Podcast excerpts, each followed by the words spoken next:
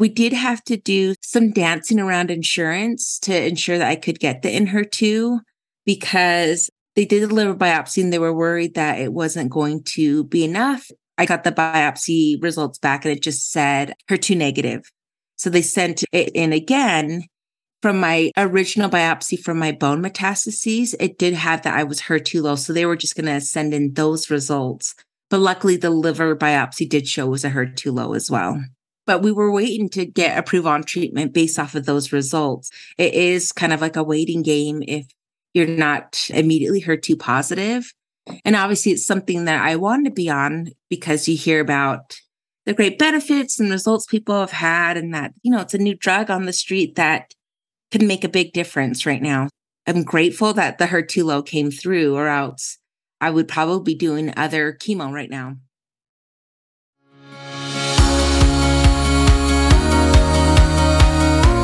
Welcome to the Our MBC Life podcast from Share Cancer Support, dedicated to exploring life with metastatic breast cancer from the perspective of us, the people living with this disease, and the experts who partner with us to help make our lives better.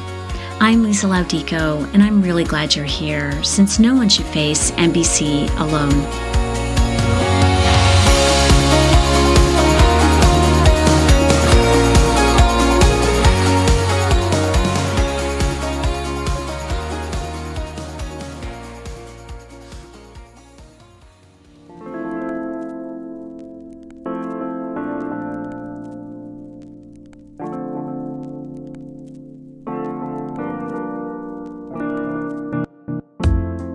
Welcome to the HER2 Low Show, the first MBC 101 of Season 5. I'm Martha, and you just heard from Natalia Green, co host and producer of Our MBC Life, talking about Enhertu, which she started on shortly after attending ASCO in Chicago. For Natalia and many other people, including Kate Fitzer, the co host of this episode, learning that a drug used in HER2 positive breast cancer also works for some people diagnosed with hormone receptor positive or triple negative breast cancer, was greeted with hope and definitely some confusion. In breast cancer, we've been classified as either HER2 positive or HER2 negative ever since the appearance of Herceptin. Pathology reports, if we see them, haven't had a HER2 low category. So we have a lot of questions starting with what exactly is HER2 low and how do we help ensure that our docs have all the information they need to classify us correctly. For that, our MBC Life turned to Dr. David Hicks, an academic pathologist at the University of Rochester with 35 years of experience. Dr. Hicks has written extensively about HER2 testing, worked on HER2 testing guidelines, and continues his focus on the evolving HER2 story. Get ready to learn a lot about HER2 pathology, why it matters, why it's notoriously difficult, and how researchers are making it better right now so that no one misses out on a drug that could work for them. Then we turn to oncologist and clinician extraordinaire Yale's Maryam Lustberg for the details on what HER2 low means in the clinical setting the fact is that this new designation has not only upset the HER2 testing apple cart, it raises questions among both patients and oncologists about biopsy and pathology results, treatment sequencing, and research moving forward. Enhertu, the first and so far only drug to use HER2 as a target even when it's at low levels, is remarkably effective but it's rapidly gained a reputation among patients as being a difficult drug, with side effects that can be hard to manage. Does it have to be that way? So we asked Dr. Lustberg about how to make Enhertu truly a welcome, real world treatment choice for the estimated 40 to 50% of breast cancer patients potentially now classified as HER2 low. Settle in. You're going to learn a lot over the next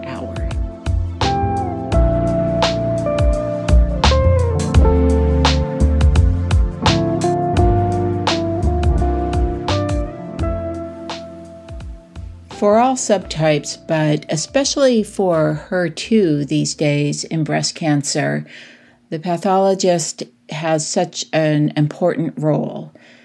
Can you tell us what it's like to be a pathologist? I like to think of the pathologist as the most important doctor that the patient never meets. They bond with their nurses, their surgeons, their oncologists.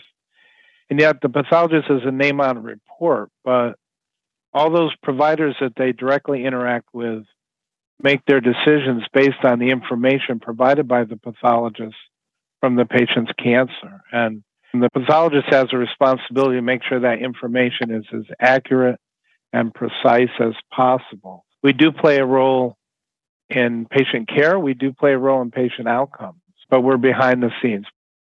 After hearing the news at ASCO about the HER2 low, we're so excited to have you here as a pathologist because you can give us that information that we're all looking for a little more in depth than our oncologist can do. Before we dig into the HER2 low, though, we'd like to take a step back and try to understand HER2 breast cancer a little bit.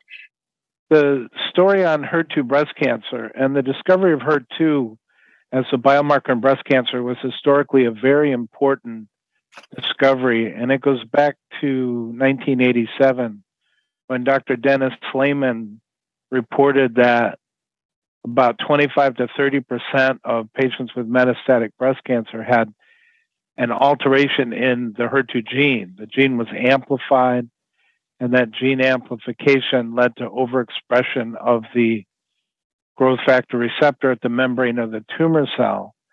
And these changes contributed to a more aggressive clinical course of the disease.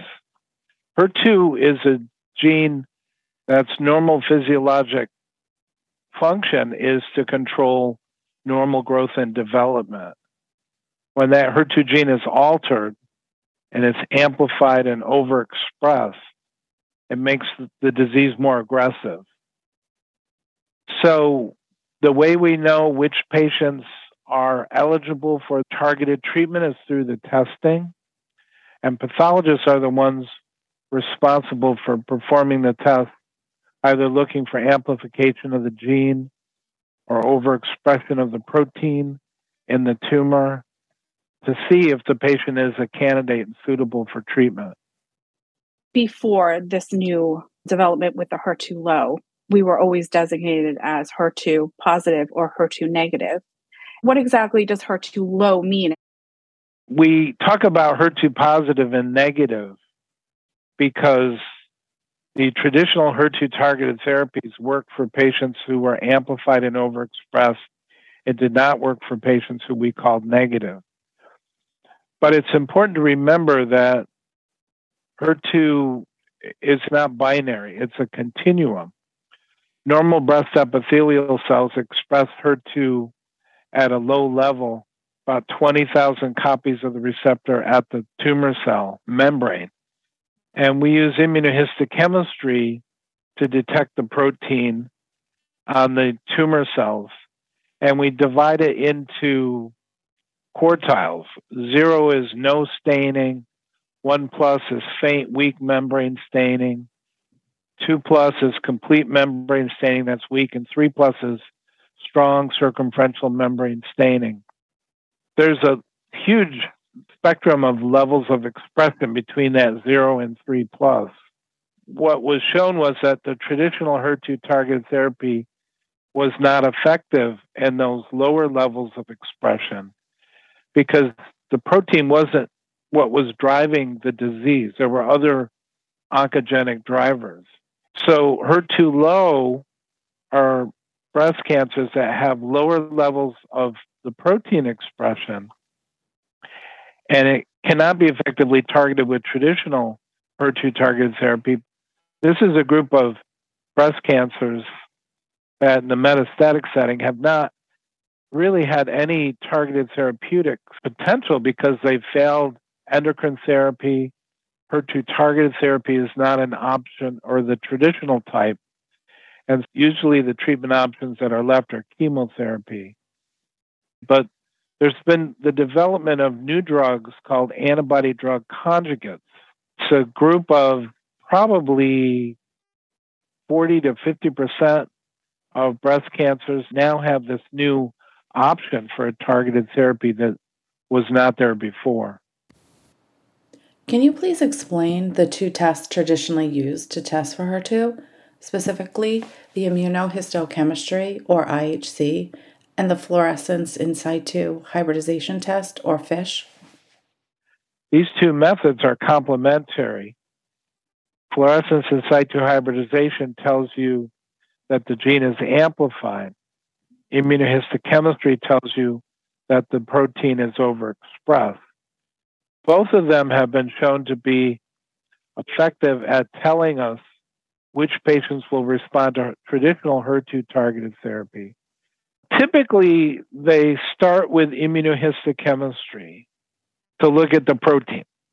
And then, if it's strong circumferential membrane staining throughout the tumor, those cases are HER2 positive. You don't really need the FISH.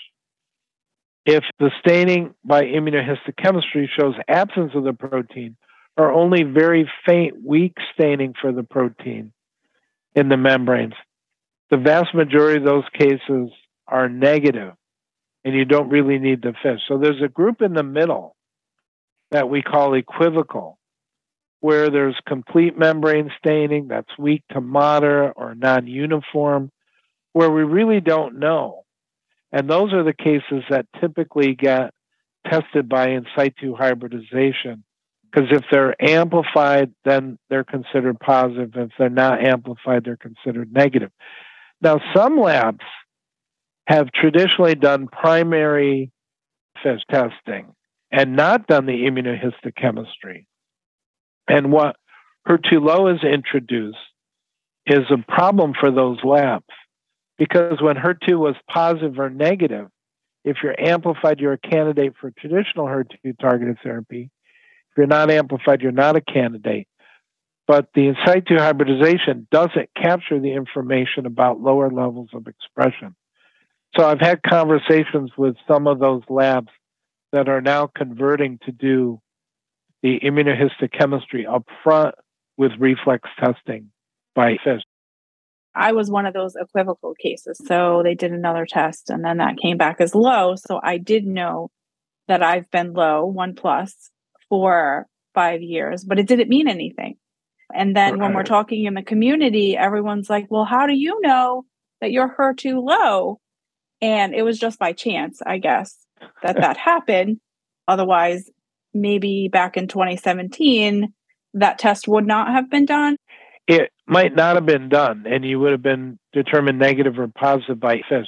I think that people are right now going back to some of those historic cases and repeating the test to see. But yeah, it didn't mean anything back then, but it does now. It's a new therapeutic category of breast cancer where there's an option. I knew pathology testing for HER2 was complicated, Dr. Hicks, but I'm not sure I really appreciated just how complicated it is until we got on the phone with you.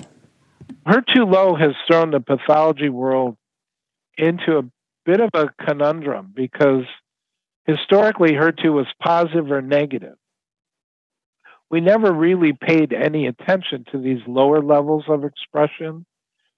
So now, in addition to positive and negative, this new treatment option is asking pathologists to, well, amongst those cases that you're calling negative, is it a zero or a one plus or a two plus non amplified?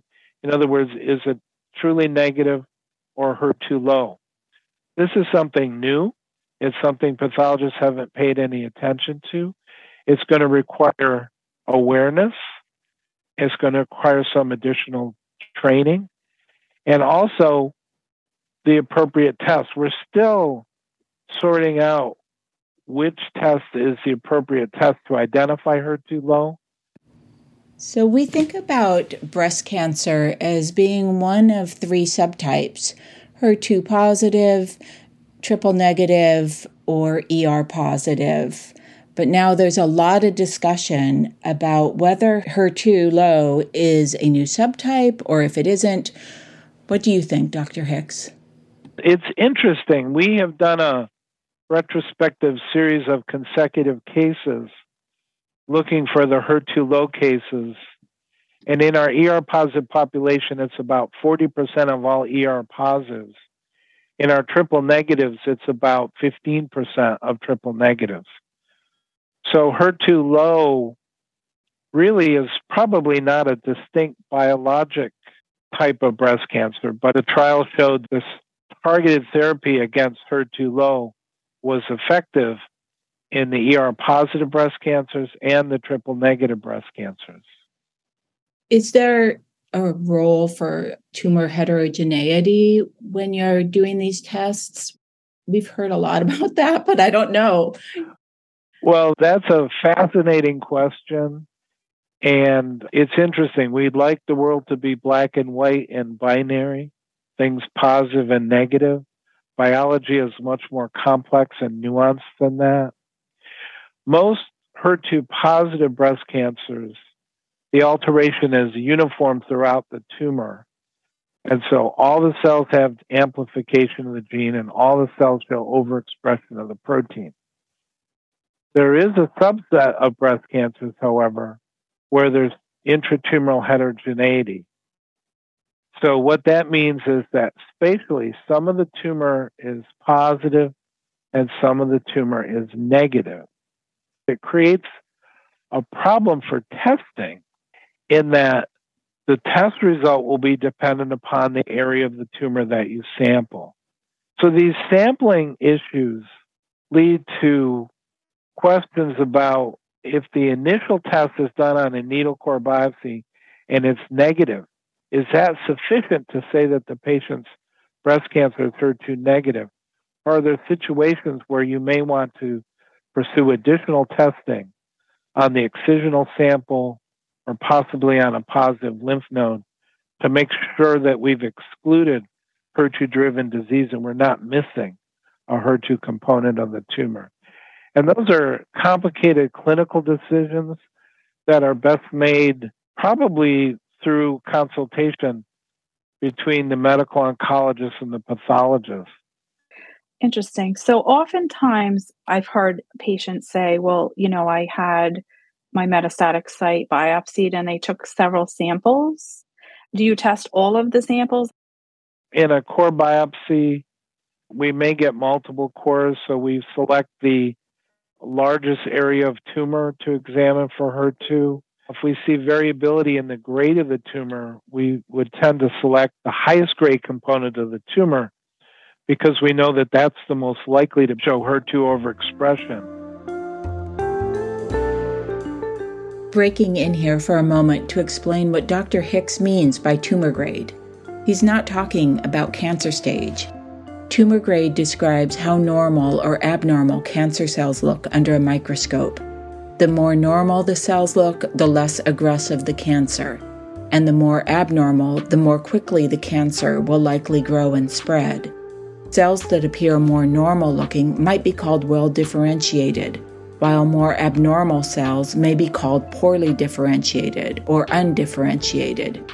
Tumor grades typically go from grade 1, which is well differentiated or more normal looking, to grade 4, which is undifferentiated or more abnormal looking. In metastatic sites, it's interesting. The HER2 alteration is felt to be a stable change, and that HER2 positive breast cancers, when they recur, the recurrences are HER2 positive. That's true in most of the cases, but it's not always true. Sometimes the initial primary will test negative and the patient will recur, and that recurrence will be positive. The explanation for that is not clear, but it's possible that the primary had intratumoral heterogeneity. The initial test was done on a sample from the negative part of the tumor, and what recurred was the positive part of the tumor. How that tissue is handled and how it's treated is also an important consideration. We want tissue that's been rapidly fixed in 10% neutral buffered formalin biopsies of metastatic disease in bone technically need to undergo decalcification in acid solutions that can alter the test. So there's a number of challenges there, but I think the answer is that in sampling a metastatic disease, you want to pick the best sample to repeat the testing to see if things have changed. Do you find that bone metastatic disease is more difficult to test, or is it really just a sampling? It's technically more difficult to test because if you think about bone, it's calcified hard tissue. What we would do in the lab is to treat that tissue in an acid solution that would remove the calcium that would allow us to make sections of the bone. Well, that acid decalcification is going to alter proteins and alter DNA and alter the reliability of the testing. So there are workarounds for that. When you talk about rapid fixation and the issues with the bone biopsies, does that mean that HER2 for testing is somewhat unstable? If you think about a living tissue being removed during surgery, when the blood supply is cut, it undergoes metabolic stress and things start to degrade. That tissue is rapidly transported to the laboratory where it can be examined, incised, and placed into a fixative. That fixative stabilizes degenerative changes and maintains the integrity of that tissue for looking at proteins, genes, all sorts of factors. And where that wasn't an issue historically, it's become a very big issue in clinical practice now because there are molecular tests coming online and targeted therapies. So we want to make sure that we have a high quality specimen where those molecules are preserved so those tests can be measured accurately and the best information provided for the treating physician. I understand if you can't answer this question, but is that a problem? Are there issues with some labs or just the timing and the way the healthcare system is where that doesn't happen? The awareness is growing. I think different institutions have handled this differently.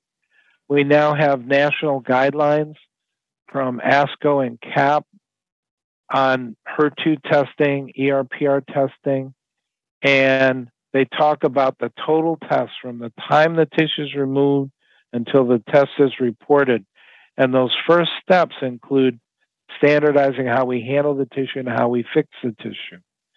Different institutions have addressed this differently, but I can't say we've solved it. I think it's probably going to continue to be an issue going forward. And so, one thing that advocacy programs could do is advocate for those early steps to make sure that we have a high quality specimen for doing the test. The most perfect test in the world is not going to help us if we have a compromised sample. So, what are some of the steps required before a new test, such as HER2 low, becomes standard practice? Before a test can make it into clinical practice, it has to cross several very high bars. It has to be shown to be analytically valid. In other words, it's reproducible. If I did it in my lab, it'd be the same result as if you did it the same test in another lab. And then it has to be shown to be clinically valid. Does the test predict for benefit from a certain type of therapy? And that really requires clinical trials. Once you have that level one evidence that yes, this is a predictive test, and patients who are positive for this test are likely to benefit from this specific therapy. Then the test can be implemented in clinical practice. But once that happens, labs need to understand how to perform the test. They need to understand how to interpret the test and how to report it appropriately there's a lot of unanswered questions that are being actively pursued in a number of laboratories across the country that are going to help us better understand what specimen, what test, and how to interpret the test so that we can help clinicians make determinations. And the way we get at that is through the testing. I'm sure you understand when I say that as somebody with metastatic breast cancer, this sounds like a long time frame. Well, Martha, we have a bit of an advantage because back in the early 2000s, HER2 testing was brand new. And we didn't know what test or how to interpret it.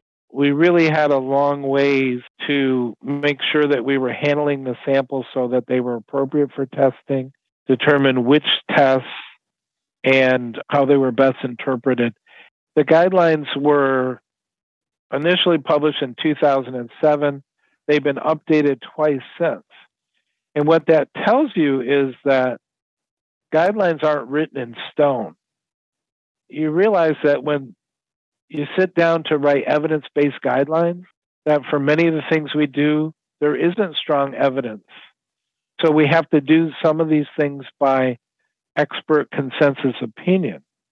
But as soon as you lay down a guideline, that gives the opportunity to do studies and to provide feedback so that things can change. I hope that the guidelines will change in the near future to include guidelines around HER2 low, where we'll lay out some of the best practices for identifying HER2 low. And then the research will catch up with that. And hopefully, we'll have a better understanding of which test, which sample, how to interpret so that we can identify these patients. And another thing to remember, Martha, is that we're using a test to identify HER2 low that was developed to separate HER2 positive from HER2 negative. So, is that the most appropriate test to define lower levels of HER2 expression? The clinical trial showed that it was a positive predictor for benefit, but are there other patients who benefit that that test might miss? We'll learn more about that going forward. There is currently a clinical trial, Destiny Breast 06, that is underway that will look at HER2 negative and HER2 ultra low. If you can imagine, we're going to continue to parse things out and see if those patients benefit. My personal belief is that there will be a threshold level below which we won't see benefit. But are there other methods, more quantitative methods that can measure the HER2 protein that might be more appropriate for identifying these patients? The likely answer is yes, but then those new methods have to go through all those steps to be validated for level one evidence. And then that technology has to be broadly available to the clinical community. The current test we have that was shown to be a positive predictor is immunohistochemistry. And although it's likely not perfect, it is broadly available to the clinical community. We just need to raise awareness of this new indication and train pathologists on how to pay attention to this. So, say you're at the point where you're trying to make treatment decisions, and Enhertu could possibly be a treatment. Could you go back to the pathologist and ask to repeat the test and do the test on a prior biopsy, or do you need a brand new biopsy? So, if you think about the tissue that's removed during surgery is examined, it's fixed in formalin, then blocks of that tissue are processed, embedded in wax. Then that wax is cut to make the slides for the morphology and for the initial testing. Those wax blocks are then saved. Different state laws require that we save those tumor tissue blocks for 10 to 20 years. So, yes, you could go back to that tissue and repeat the test. And one would hope that that tissue was handled and fixed in an appropriate manner so that the quality of that tissue was high. If there weren't archival samples available to test and there was a recurrence of disease, you could sample the recurrence. ASCO recommends that we biopsy recurrent breast cancer to document that it is breast cancer, number one, and number two, to repeat the test. So I think we're going to see a lot of, hey, could you go back to Mrs. Smith's biopsy from five years ago and could we take another look at it, possibly retest it? Have you been seeing that? A little bit. This is still relatively new. I think it's begun to be discussed in our tumor boards. we actually switched our HER2 immunohistochemistry test to what is the current companion diagnostic for Enhertu, just in anticipation of this coming into approval and being able to provide that information for our clinicians. But if you think about it, our historic archival material was tested with a different HER2 test. It's not the companion diagnostic. So I anticipate that rather than using the result from the record, the historic result, we will repeat the test if requested using the new companion diagnostic to help provide that information for clinicians. Are you able to tell us what that companion diagnostic is called? It's an antibody clone. The clone is 4B5. It's provided by a manufacturer called Ventana Medical Systems. Ventana is part of the Roche family, so Roche Incorporated. And the companion diagnostic is the test that was used in the Destiny Breast 04 trial to qualify patients as eligible for enrollment on the trial. So that test and that trial was shown to be a positive predictor for benefit. So that is probably the best test to use with the information that we have now to identify patients who are suitable candidates. You would do the immunohistochemistry and then the antibody clone test the antibody clone test is the immunohistochemistry. So different companies provide different kits that can be used to test. But the companion diagnostic is the kit that was used in the clinical trial that showed that the test could predict benefit from the drug. On October 4th, Roche announced they received approval for the first companion diagnostic test that Dr. Hicks was just describing. The pathway anti HER2 neu 4B5 rabbit monoclonal primary antibody is a test to identify patients with HER2 low metastatic breast cancer who may benefit from Enhertu as a treatment. Just thinking about the test and also the things you said before about reliability and the training that pathologists are now needing to better count HER2. Are there other things like computer learning and blood tests. There are computer systems that can scan slides and measure patterns of staining and intensity of staining. There are artificial intelligence programs that can go in and try to get more quantitative information from these sections. Those technologies are expensive and not widely available right now. People have developed fluorescent assays that can measure HER2 protein in a much more quantitative fashion. People are looking at the HER2 gene transcripts, mRNA for HER2, to see if measurement of that can give us a better insight. But I think for right now, the approved tests and then educating the clinical community, both medical oncologists and pathologists, about the importance of this new HER2 low category the most appropriate way to identify it and interpret it, and then what that means in terms of whether it's clinically actionable or not, I think is the next step that we need to be looking at. The professional societies are developing webinars and training programs for pathologists, but I think the advocacy community has a role to raise awareness amongst patients and to push for improvements in these standardizations. As we enter this era of precision medicine, we need to move away from the historic traditional way we've handled specimens.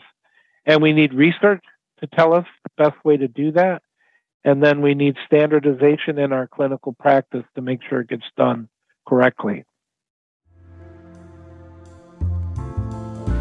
Here's Natalia Green once more talking about what Enhertu has been like for her, followed by our interview with Dr. Maryam Lustberg. This is just my third cycle. I just had two days ago, and it's hard. It really is hard. I'm trying to get on a good anti nausea regimen, but nothing seems to be really working. After this interview, I'm going to the doctors and going to get fluids and more anti nausea medicine. And I'm trying to get ahead of the game for this weekend to see if that's a little more helpful. You're supposed to take it every three weeks, but my side effects have been bad that they've been giving me an extra week to kind of feel better before I go in. But my team and I are on the same page that we want it to be effective. So I'm, I'm really trying to get ahead of the side effects a little bit so life's a little more enjoyable. But yeah, it's tough. And then I know like hair thinning was a thing to expect. And after my first cycle, like my hair just started falling out like crazy. And so I ended up shaving my head. So just for aesthetic and like self esteem, that kind of sucked. But I, I think on the range of the side effects you can have, at least to me, losing my hair is not so bad. We started our interview by asking Dr. Lustberg what she thought about the presentation of the Destiny Breast 04 at ASCO. There had been a press release uh, of Destiny 04, I think two or three months prior. And I had actually used that press release to get authorization for Enhertu for a patient of mine. So in advance of the ASCO meeting, I think we knew the data were good in terms of how incredible they were. I think certainly people hadn't seen all those plots and mm. progression free survival and overall survival advantage. So, absolutely, that changed how we treat two big subtypes of breast cancer, both hormone receptor positive breast cancer as well as triple negative that had low levels of HER2 expression. So, I think really an important milestone. So, do you think if this is practice changing? Absolutely. It has really expanded our options where outside of a clinical trial, what we had for these two patient populations was essentially our 40, 50 year old chemotherapy agents. Like old chemotherapy agents is what we had. So this is clearly an advance to what we had before. I do want to share the experience of my patient. She had gotten the drug earlier and by the time that the ASCO presentation was going on, she actually had progressed. She shared with me just how tough it was for her, is that everybody is talking about how miraculous this drug is and standing ovations and to be on the other side and just wondering, well, it didn't work for me. That highlights that even as remarkable as those data are, the drugs don't work for everybody. And ultimately, patients will need a drug after that. Has it completely changed I practice? Absolutely, yes. Am I doing more studies with this drug to even focus on patients who are classified as HER2 zero? They may not be truly HER2 zero because our current testing is actually very inaccurate. So, patients that may, by immunohistochemistry, be told that they're not eligible for trastuzumab uh, deruxtecan, they may actually have low levels of HER2 signal that are not being picked up so, part of our next research initiatives is to actually find a better way of evaluating the HER2 signal and potentially making this drug available for even more patients. I think a lot of different minds are focusing on this question, which is that maybe even HER2 zero is not really zero. There might be an ultra low HER2 zero, has low yeah. levels of signal, and then maybe a small subset that is truly zero zero. Do you think that HER2 low should be considered its own subtype? I would say biologists and breast basic scientists are thinking that it's probably not its own subtype. But I would say, Martha, the best way I could describe it is that it's still being actively debated. And until we have a little more data and research, probably most people are not calling it a new subtype just yet, but that we need to act on it clinically for sure but whether it's its own biological entity, I think people are still on the fence about that.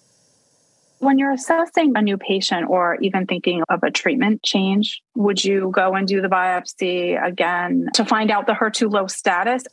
Let's say the initial metastatic breast cancer biopsy did not show HER2 1 plus or 2 plus think at the second line setting, most of us would rebiopsy and take a fresh look, particularly if the old biopsy was a bone biopsy where we know that HER2 de- determination in bone can be especially tricky. For determining HER2 status, we know there's tumor heterogeneity. So maybe the previous biopsy was at a location that wasn't giving a reliable read.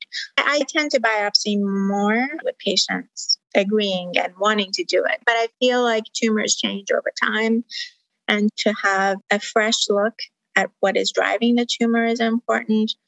The additional benefit could be that biopsy specimen could be sent for next generation sequencing so that you could potentially find additional targets that could be intervened on even after your HER2 low directed therapy. So I think it's a good idea, depending on how good the first biopsy was, how old the biopsy was, how accessible the metastatic site is for biopsy, can it be safely done, and what patients feel about a biopsy. I think that's important as well. I am somebody whose pathology report was incorrect at the beginning. I was hormone receptor negative and HER2 negative. The sequence of events found that I was actually HER2 positive. I'm wondering if there's anything a patient could do to feel reassured that their pathology report is correct it comes back to the overall theme of second opinions and knowing all your options. I think in an ideal world, it would be wonderful, especially when something is being read as negative, because that's closing doors, right? I think to potentially have a second set of eyes look at the tissue is really most useful and most efficient if it can be combined with a second opinion physician visit. That's the ideal.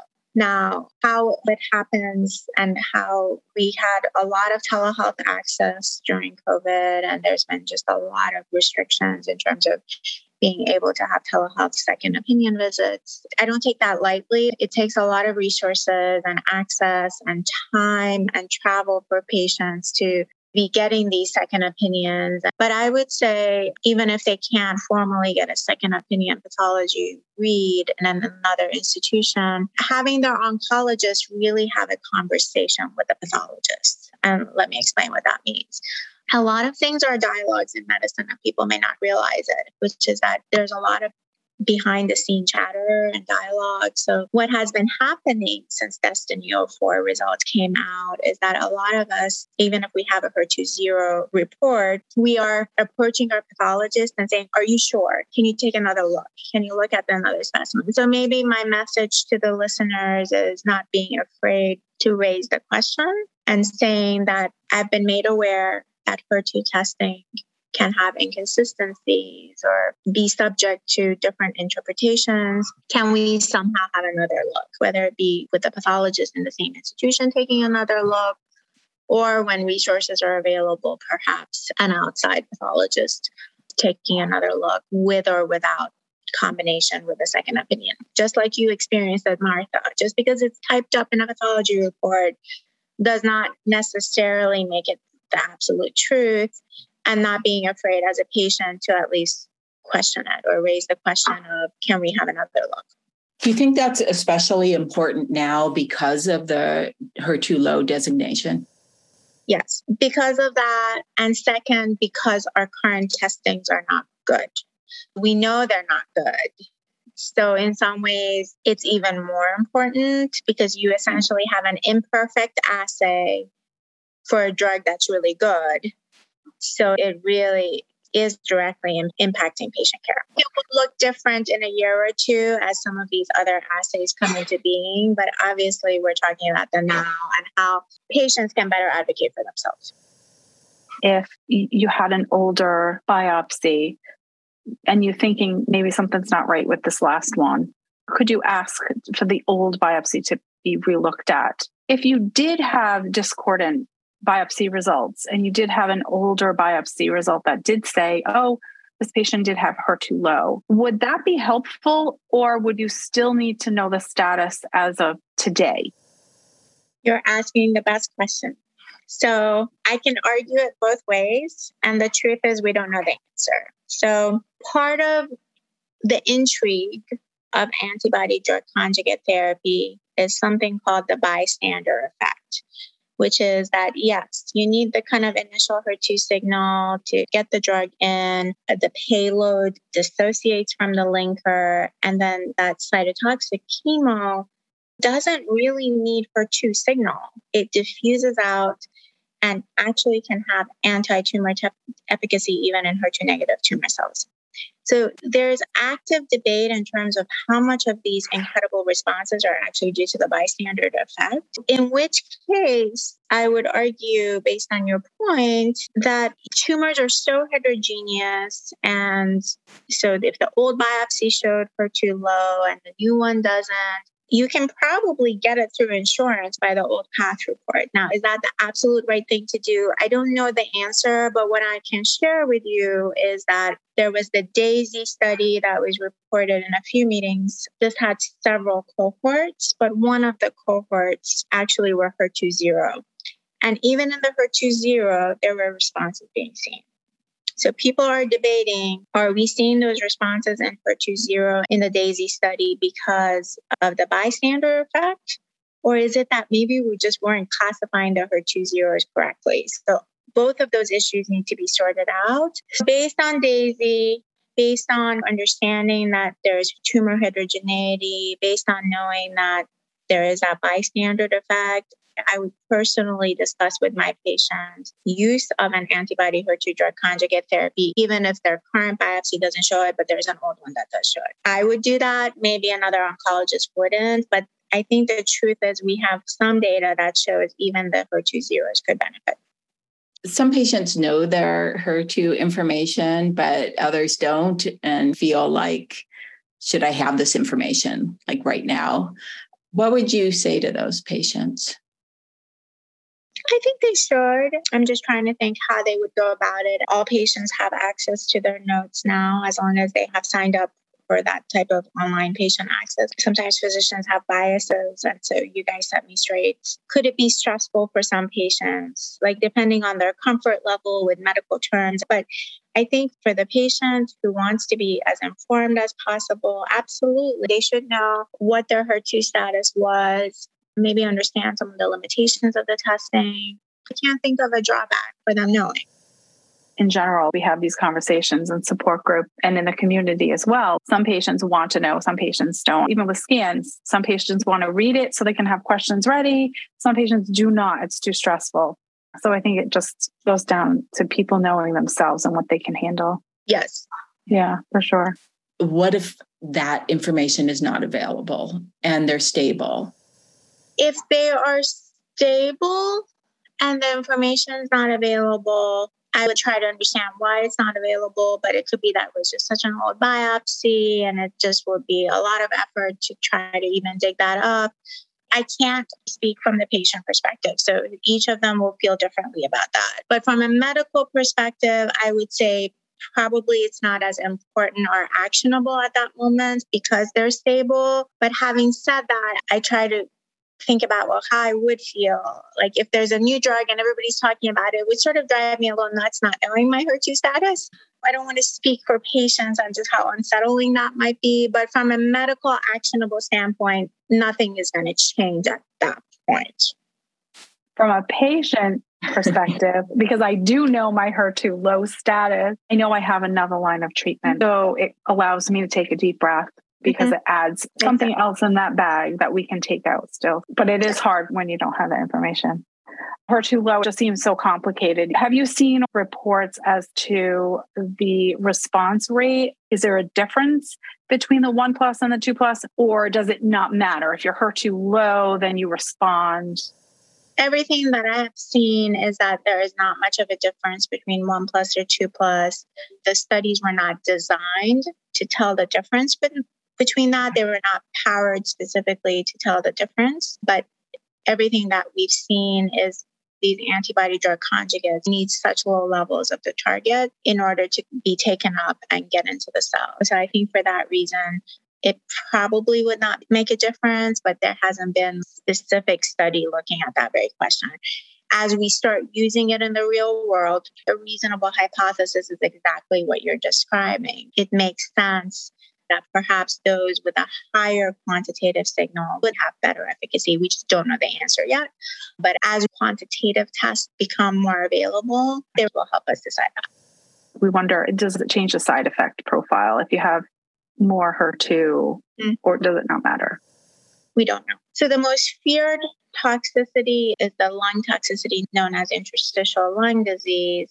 And based on pooled studies just published in the ESMO Open Access Journal, they have a nice table that lists different risk factors for interstitial lung disease, and the degree of HER2 signal is not one of them. But things that have kind of come up as being risk factors is having some type of lung condition prior certainly smoking status, being younger. There are lots of theories in terms of why this interstitial lung disease is happening.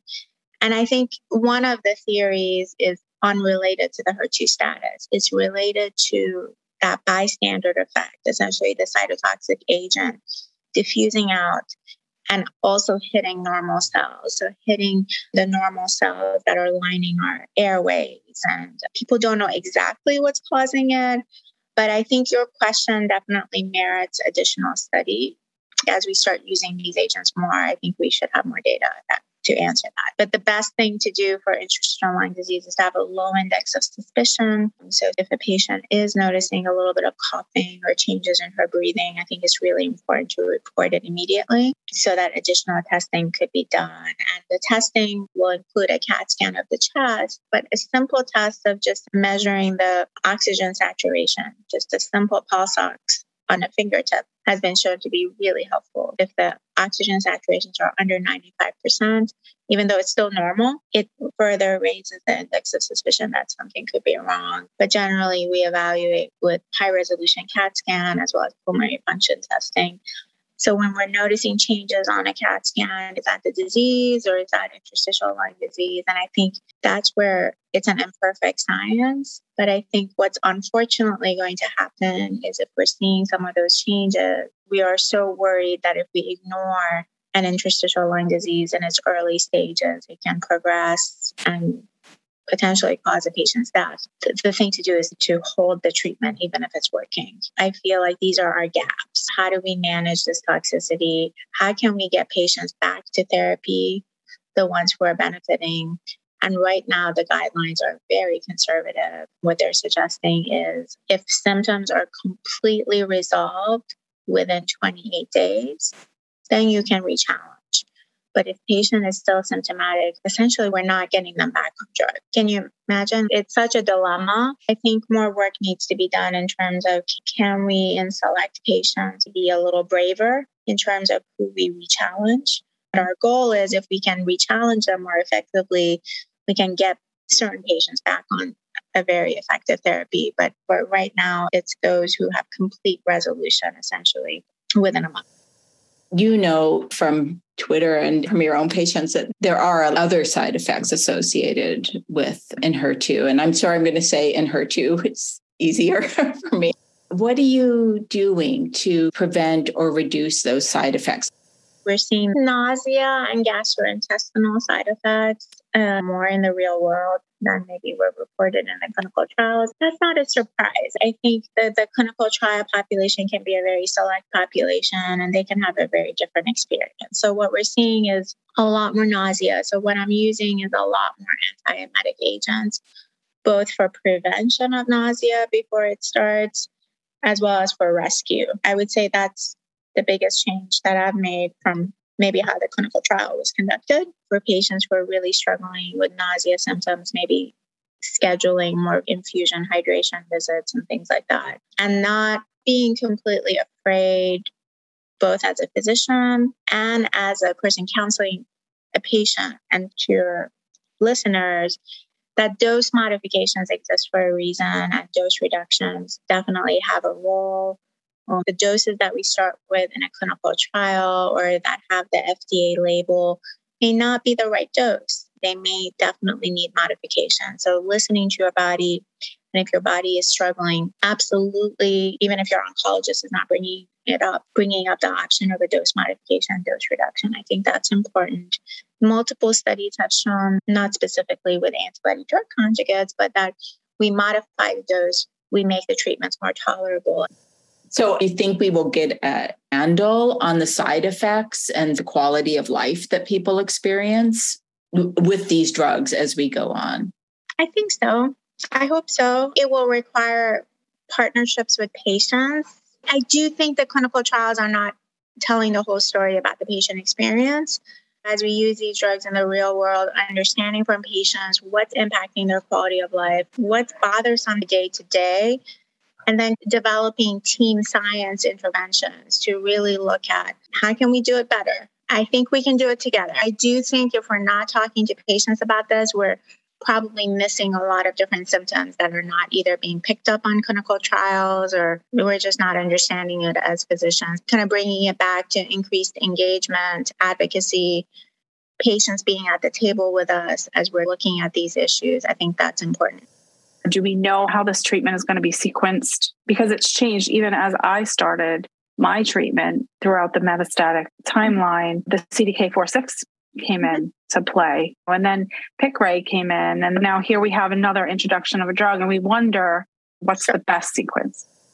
Let's take it one by one. So, for hormone receptor positive metastatic breast cancer, what the data are showing is that we want to use all our endocrine therapy agents if we can before any of these agents. So none of these data is challenging CDK4/6 inhibitor. It's not challenging alpelisib. It's not challenging the SERDs or everolimus. So essentially, think about hormone receptor okay. positive breast cancer. You know your target. As long as the cancer is still behaving hormonally responsive, you don't gain anything by jumping the line. And you want to maximize your hormone receptor positive options first. Then, at some point, hopefully not for a long time, but at some point, the breast cancer will not care how you're manipulating these estrogen mediated pathways, and it will need some type of chemotherapy. The first line that we use in hormone receptor positive metastatic breast cancer outside of a trial, you're going to find people choose differently. Some people start with a taxane or paclitaxel type regimen, but it can be really hard from talking to patients to essentially go from oral based therapies to suddenly, oh, we're starting IV chemo. So, w- what has evolved in a lot of practices, and I think we've seen good results for this, is that people tend to start with an oral chemotherapy agent called capecitabine. It's an easier transition and it's showing great efficacy in hormone receptor positive breast cancer. It's after that that that's where I would position these antibody drug conjugates in that second or third line setting. So, with a hormone receptor positive breast cancer, you have your choice of uh, sacituzumab as second line. It, once we have the FDA label, based on the ESMO results, they'll be submitting their FDA application. But sacituzumab potentially in the second line, or right this minute, if a patient is HER2 low, she could get deruxtecan as that second line setting. So I would position it there. Triple negative, I think the standard of care first line right now is you want to use your immunotherapy if you can. Earlier use of immunotherapy is important. So if they have the marker for immunotherapy responsiveness known as PD-L1 positivity, then they should get chemo plus immunotherapy as first line. And then it's in the second line that they could potentially get either of these two antibody drug conjugates, either uh, sacituzumab or trastuzumab deruxtecan easy to see why it's called practice changing when it's laid out that way. Yeah. Yeah. It was helpful for me to just talk about it. yeah. Now that we've opened this door for HER2 low and we're seeing good response with this designation, is it going to open the door for therapies? I'm not a drug developer, but my non drug developer prophecy is that a lot of the old chemos will go away and it will be essentially replaced by the newer way of delivering drugs. So HER2 may not be the target. It could be TROP2, like with uh, sacituzumab, but there is a HER3 antibody drug conjugate. I think we're going to find a lot of these targets and a newer way of delivering the cytotoxic therapies. We're happy to report that Natalia is feeling so much better. We want to highlight the fact that supportive care is so very important. While oncologists might not be able to eliminate our side effects, they can help us to reduce them so that we can live our lives better.